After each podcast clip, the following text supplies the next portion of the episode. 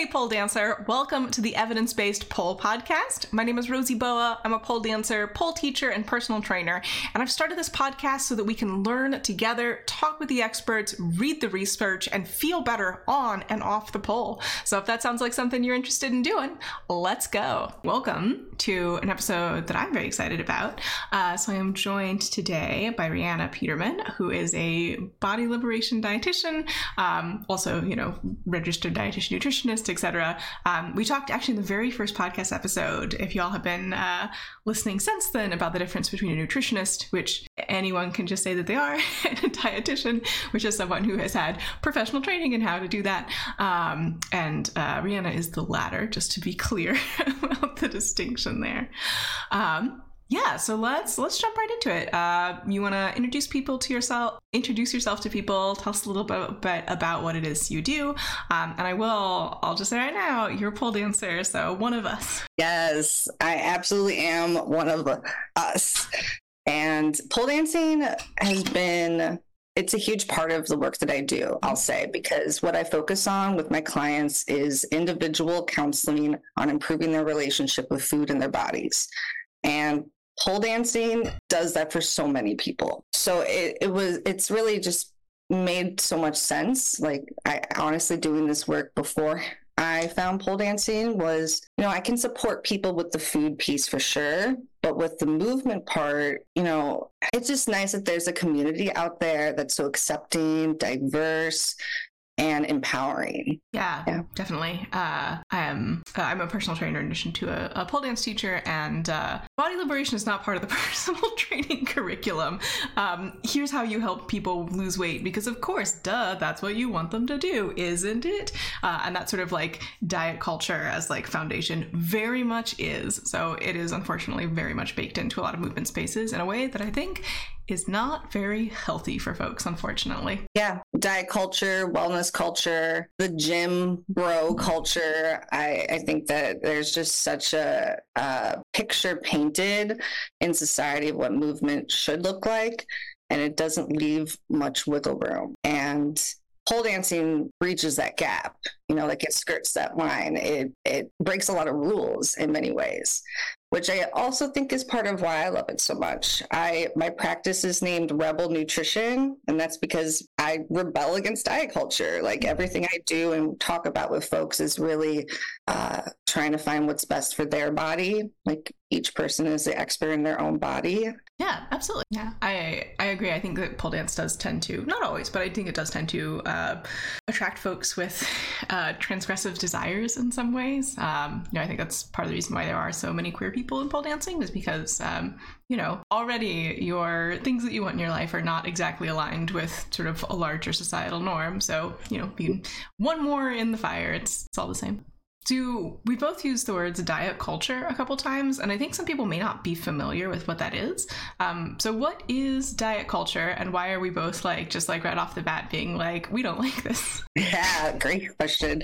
Uh, well diet culture is the multi-billion dollar business that is profiting off of people's insecurities with their bodies and their health anxieties as well and profiting off of those fears. So it's this huge, huge business. We all know diet culture. I'm sure we've all heard of some fad diet out there. There's like so many um, keto, Atkins, the Hollywood diet, the grapefruit diet. I mean, so many.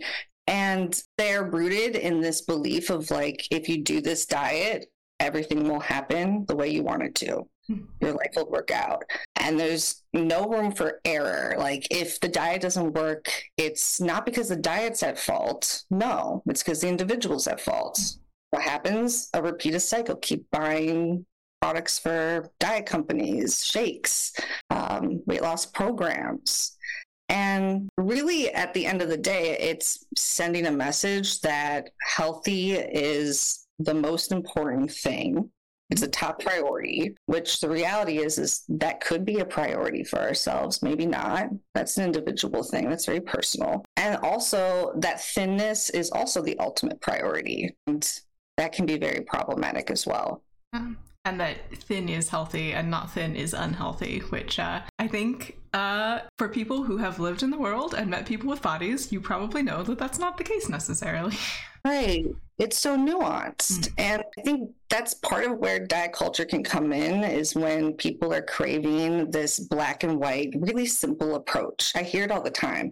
Like sometimes people come to meet with me and they're like, Reanna, I would just really love a pill that I could take and would just give me everything I need nutritionally for the day because they're so burnt out over what seems very confusing.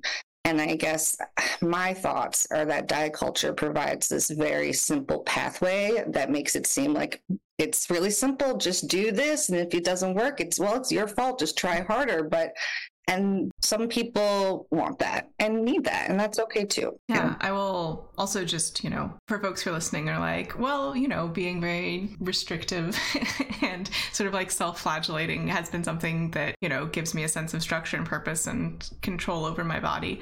Uh, you know, your body is yours. I'm not gonna I'm not gonna tell you what to do with it. I will say that the evidence is that if you do, you know, intentionally change your eating habits to change your weight, um, if you lose weight, almost everyone will regain it within five years, um, which is part of the reason why it's very lucrative to sell people the idea that their bodies are wrong in a way that they can temporarily fix, but then, oh no, you are a bad person now because, you know, your body did what it did naturally. Uh, and now you have to come and pay us extra money again to, to fix your body once again. Oh, wait, it didn't work this time either. Hmm, mysterious. Well, I guess you gotta pay us more money. Um, which I I can see how that works as a business plan. Um, as uh, you know, a fitness professional, um, it makes my teeth itch. Yeah, I mean it's effective business model, I guess, if we want to think of it that way, because it works. But is it actually like uplifting people and helping them with the things that they're coming to these diets really wanting, like maybe actually healing their relationship with food and movement and wanting these simple answers. Like Maybe my guess is probably not. Yeah. Yeah. So you've mentioned a couple times, you know, a relationship with food movement. I know uh, we mentioned, you know, body liberation. People may be familiar with things like body positivity or body neutrality. Um, and talking about this relationship, do you want to talk about some of the ways that, um, you know, I don't want to say inherently that some are better than others, but like some ways that people might relate to their bodies that perhaps are not setting them up for uh, a happy life and some other ways that you might uh, you know recommend people consider if they haven't considered before. I don't know. That was very vague. I think you know where i'm going though. Yeah i think the way i understood the question is uh, what are some helpful perspectives and ways to relate to your body? A and much like, better way to say it yes. Okay yeah. No i i think yeah i think one thing i'll share is that my mind immediately goes to how often I hear people saying, like, you know, what should I have for this one meal? Mm-hmm. Should I make, if I'm going to have like fast food, should I make sure that I'm going to like cook broccoli on the side so I have all the food groups? Like, is it that important? And the reality is, our body doesn't just immediately switch gears once the clock hits midnight. Like, we're, our bodies are functioning constantly every 24 hours. And so, if we don't get our body needs something whether it's produce or or i don't know broccoli or dairy or water. You know we have that opportunity whether it's at that meal the next meal snacks there's so many more chances to get that in. And so i think in general having more compassion for our bodies and slowing down because diet culture claims that we don't have time that we have to kick it into gear whip our butts into shape and you know uh, you know health is on the line. And more often than not that's not the case. You know again that's preying on our fears. And so like reminding yourself and your body that like it's going to be okay. And thinking of all the ways that your body does show up for you too. Yeah absolutely. There's a you know sort of artificial sense of urgency uh, and also perfection, as if it were not only possible but realistic to achieve. Uh, every single day, every single time that I think can take up a lot of brain space that you you could use for other things. Um, and then also it creates sort of um, an antagonistic relationship with your body, right? So which uh, you mentioned again, like very helpful for people. Pole can often be very helpful for people with that. And I think that uh, if you do not feel like, you know, uh, an inhabitant and caretaker of your body, sometimes doing something where you're like, we're to learn a skill um, and see tangible progress can can help you develop that. Right. That's a great point. Like uh, finding other ways to exert body autonomy that isn't like maybe only through restriction. Like that's mm-hmm. one way to control your food. Another way would be like going out and taking a pole class. Yeah. I know sometimes that's like not that simple. I'm definitely sharing that now, thinking like it is really an oversimplification. And there's times where it's hard for people to eat for so many reasons. And remembering that we do have choice in how we live in our bodies and acting on that choice.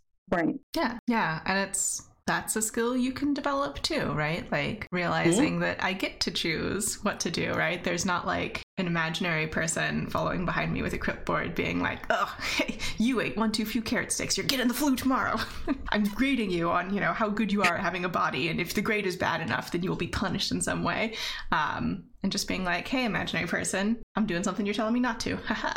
Break the rules. See what happens. Absolutely. So um, I know that you have in your your practice. There's a number of areas that you um, you know you work with people on. Um, if you can share this, I'd be interested to know what do you see sort of comes up the most often with people um, who are coming to you for help. Because I and also, I guess corollary to that, is there anything that you don't do as a dietitian? Oh, great question. Yeah. So I definitely focus on providing my services to those living in queer fat bodies. I live in a queer fat body myself, so it helps. You know, I have shared lived experience, and I just enjoy working with queer folks. They're a great time. And at the same time, I do offer my services to those, you know, with digestive issues, fertility issues, pregnancy um, stuff coming up, even at post pregnancy, diabetes, chronic illness. I, I see the whole gamut. And people hear me and they go, You're a body liberation dietitian. Does that mean you don't do weight loss? And I don't prescribe it. No, I don't prescribe weight loss. Absolutely not. It's against my values. At the same time, do I have clients that I work with who are actively pursuing that like, and are on the fence about it and struggle with maybe breaking away from that, but they're still kind of in the throes of it? Like, yeah, I still work with them. The reality is, is I don't have the answers for whether their weight's going to go up, go down, or stay the same. I think that's probably the number one thing that people want from me when they meet with me is to know how they can control that and what to expect. People ask me about set point. They think like, oh, maybe my body has a very specific range it's supposed to be at. Um, sometimes that's true. Everybody's different. The genetics play such a big part. So uh, there's going to be providers out there and dietitians and nutritionists out there who make claims that they can control weight and say, yes, this is going to be a meal plan that gives you exactly the outcome that you want. And they may have like a strong guess, but we don't really know. And this is, I'm talking as someone who has two degrees in nutrition, a master's in science. We don't know hmm. how to actually make sure someone's weight decreases or increases we're just taking best guesses. And then that's not normally not what people want to hear. And so if you're listening to this right now and you're like what? But i've always just heard you know you got to have more calories out than calories in and your rate will just like decrease linearly. Yeah. that's that's not what right. happens. It's just so simple right? Like no it's not. And the reality is our weight is factored in by so many things. Medicine age genetics sleep stress um, activity level food. Like the food food and movement are just two things out of the laundry list of things that impact weight. Mm-hmm.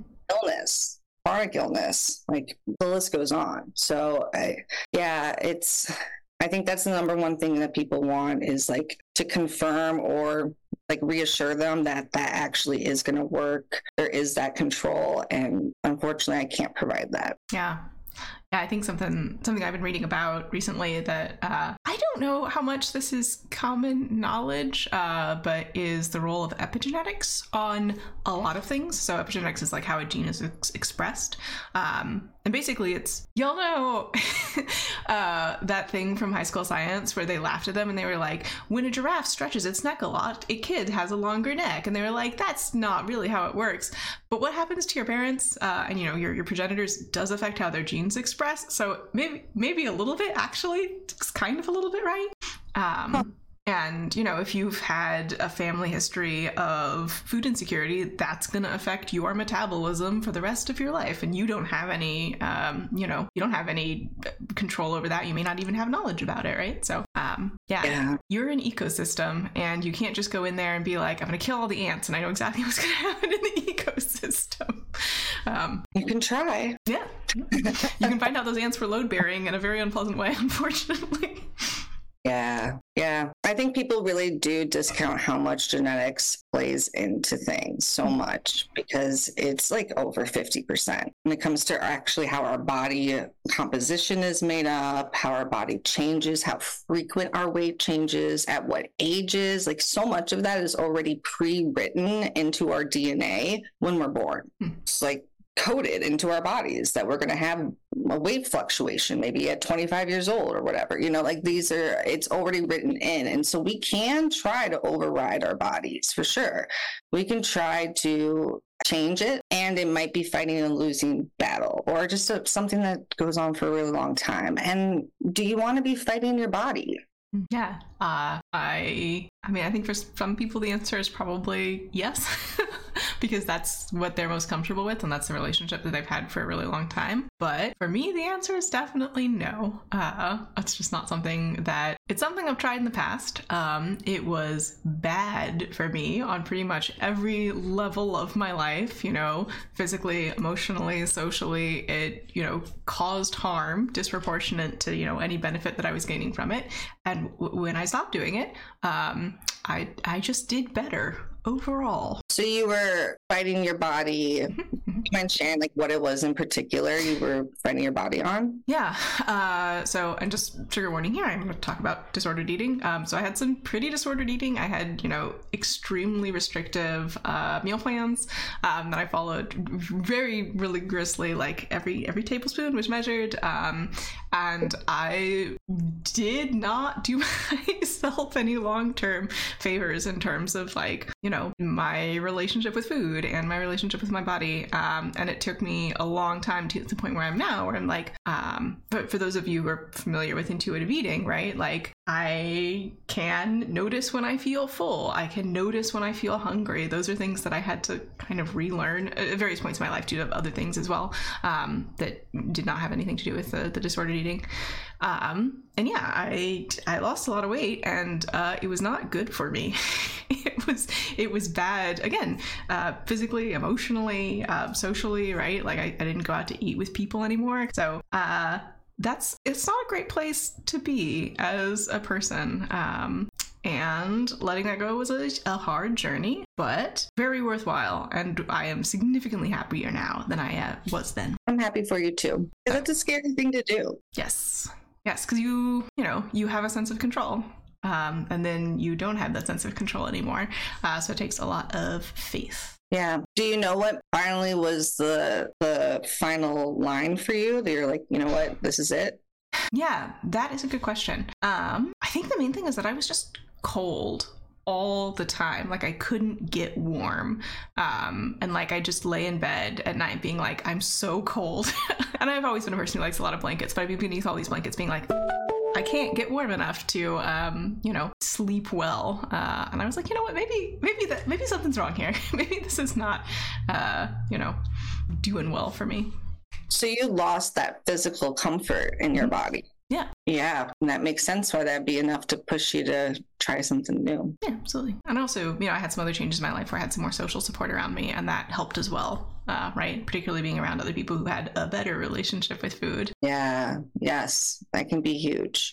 So much of how we relate to our bodies and food is really like from how it's been modeled to us and the mm-hmm. people around us. It can be a huge influence. Yeah, I think like uh, many people, uh, I had a parent who was just constantly yo-yo dieting and constantly talking about how much they hated their body and you know how much gaining weight made them feel bad about themselves, and uh, uh that has uh, resulted in a lot of unlearning for me.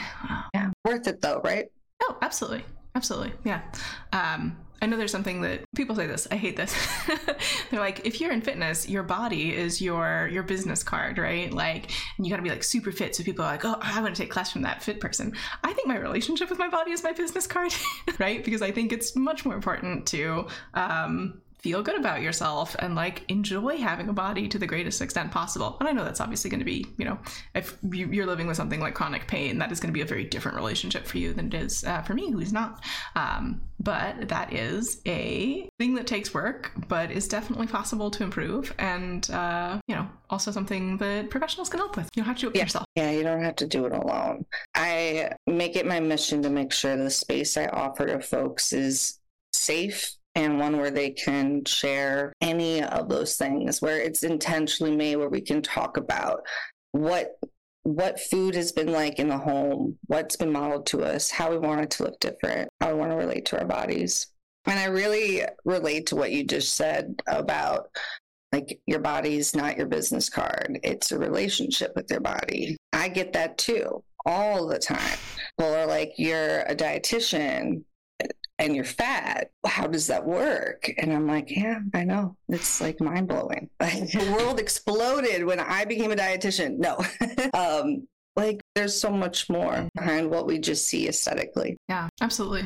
Absolutely. And I, uh, it is, I think, less so in pole than in some other spaces, but it also definitely still is there in pole. I think the sort of like constant, pervasive cultural anti fat bias is so it's almost hard to notice at first until you really start, you know, looking for it, right? It's like, you know, any other, you know, systematic structure of oppression, you know, once you like know that racism exists you you know begin to be like oh oh i see. Um, and i think you know that journey of discovery looks very different if you are in the oppressed class or not. Referencing like weight bias in mm-hmm. the pole world.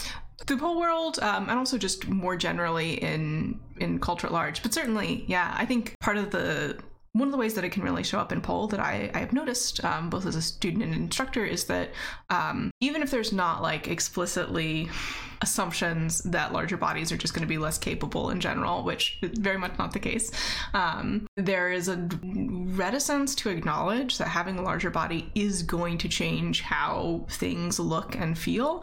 And adjusting for that as an instructor, right? So I think Roz the Diva is a great example of someone who, you know, is very forthright about like, yeah, this is going to feel different if your belly is bigger, right? You're not going to be able to find this position as comfortably. Um, a great example of this for me is um, I really prefer, um, and I find that often my students who have a you know larger chest or larger belly also prefer a forearm bracket climb over a climb with both arms straight because in a climb with both arms straight, the pole is really resting on your belly and uh, to get up, you have to sort of like either slide it, which introduces friction, which makes it harder, or really come back and then forward again, right? So um, on the other hand, if you have a forearm bracket, so you're pushing your body further away from the pole, uh, you have that space to move through without being compressed and without having that friction. Um, and you know that's it, it is morally neutral, you know, whether you like a forearm bracket climb or whether you like both arms high. But having different bodies are going to the differences between your body and somebody else's body is just going to affect the way the pole moves, feel, and look, and what is easier and harder. Um, and really thinking about that and you know acknowledging it in class in a in a neutral way i think is very important and i think a lot of folks don't do I think also a lot of instructors are instructors because pole was easy for them. Um, and they have, you know, I'm good at this, I should keep doing it. I'm good at this, I should teach it. Um, which is not necessarily a bad journey to go on. But if you've never really struggled because of your body, I think it can be hard to understand what that's like. There's a lot of body privilege mm. in pole and dancing in general. Oh, yeah. And you're right, like those who have body privilege and are instructors and aren't going out to get the information to learn about how to teach the students who aren't privileged in similar ways or just have different body types, you know, they are going to be limited. Mm-hmm. And the population of people that they're going to teach and who are probably going to respond well to that teaching style. I'm going to be honest, you rattling all that off with the climb was very impressive to me. I'm like, oh, so you've done your research to make sure that you can assist any body that shows up in the space and wants to do a climb. That's awesome.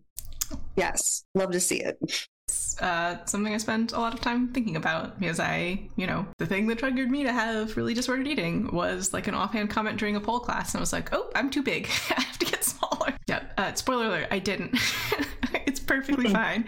Um, you know, and I I struggled a lot, and the the thing that should have changed was what I was trying to do and how I was trying to do it, and not my body, and that is always true. Pole students, yeah. if you're listening, that's always the case. If you are six, you know, failing over and over again, the issue is not your body. The issue is something else. Personally, I was really struggling with making progress in pole. Mm-hmm. And then I found out that I have a severe pelvic floor condition. Mm. And I'm like, huh, when I think about pole dancing, I know, I use my pelvis. That's for sure. I definitely do, like all the time. um, no wonder why I was running into issues.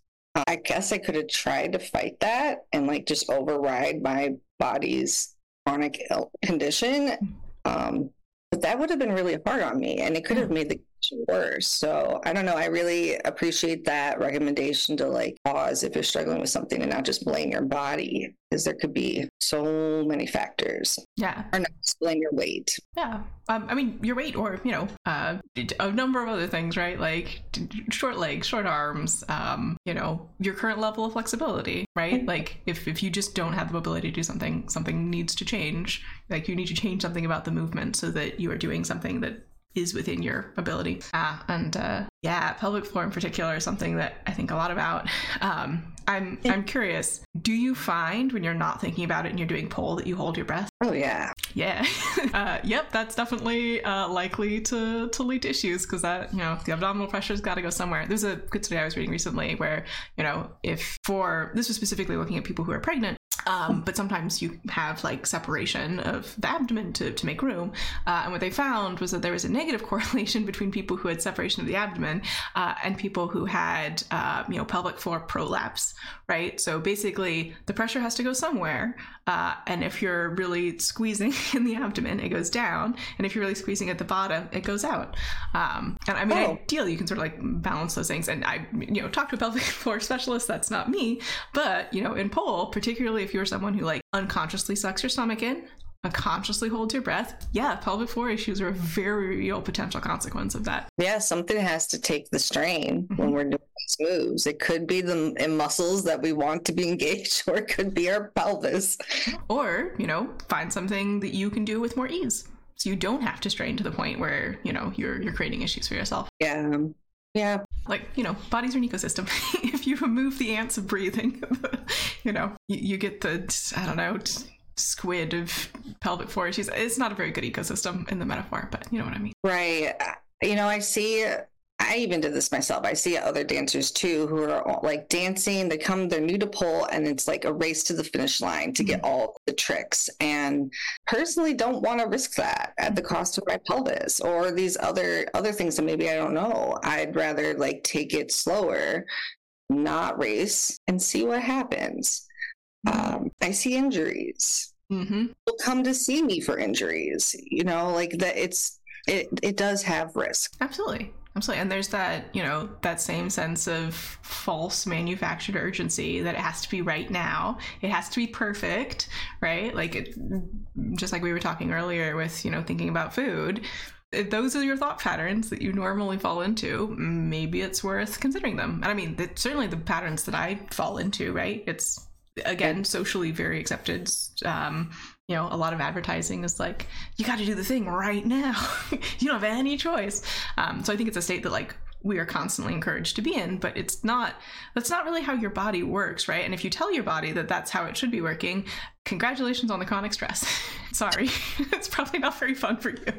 Yeah, it's probably going to be a terrible time. Do you want to talk a little bit about, um, I'm thinking some terms that people may have heard us say, but may not be familiar with, um, fat liberation and body liberation? Um, what sort of the what are those and uh, what's sort of the philosophy underneath them yeah absolutely so fat liberation is it's liberating fat people from the tropes and the stigmas and the stereotypes so it's celebrating fatness instead of condemning it and fat liberation can be approached in so many ways. It could be approached in how we relate to friends, you know, who live in fat bodies or our own fat body that we may live in it can show up in advocacy. You know, I work closely with folks who are trying to make changes to laws that allow for um, the seats on buses and airplanes to be different sizes, to actually accommodate bodies differently. Like there's just so many facets that go into liberating fat folks in their day to day lives and the ways they're already currently oppressed. And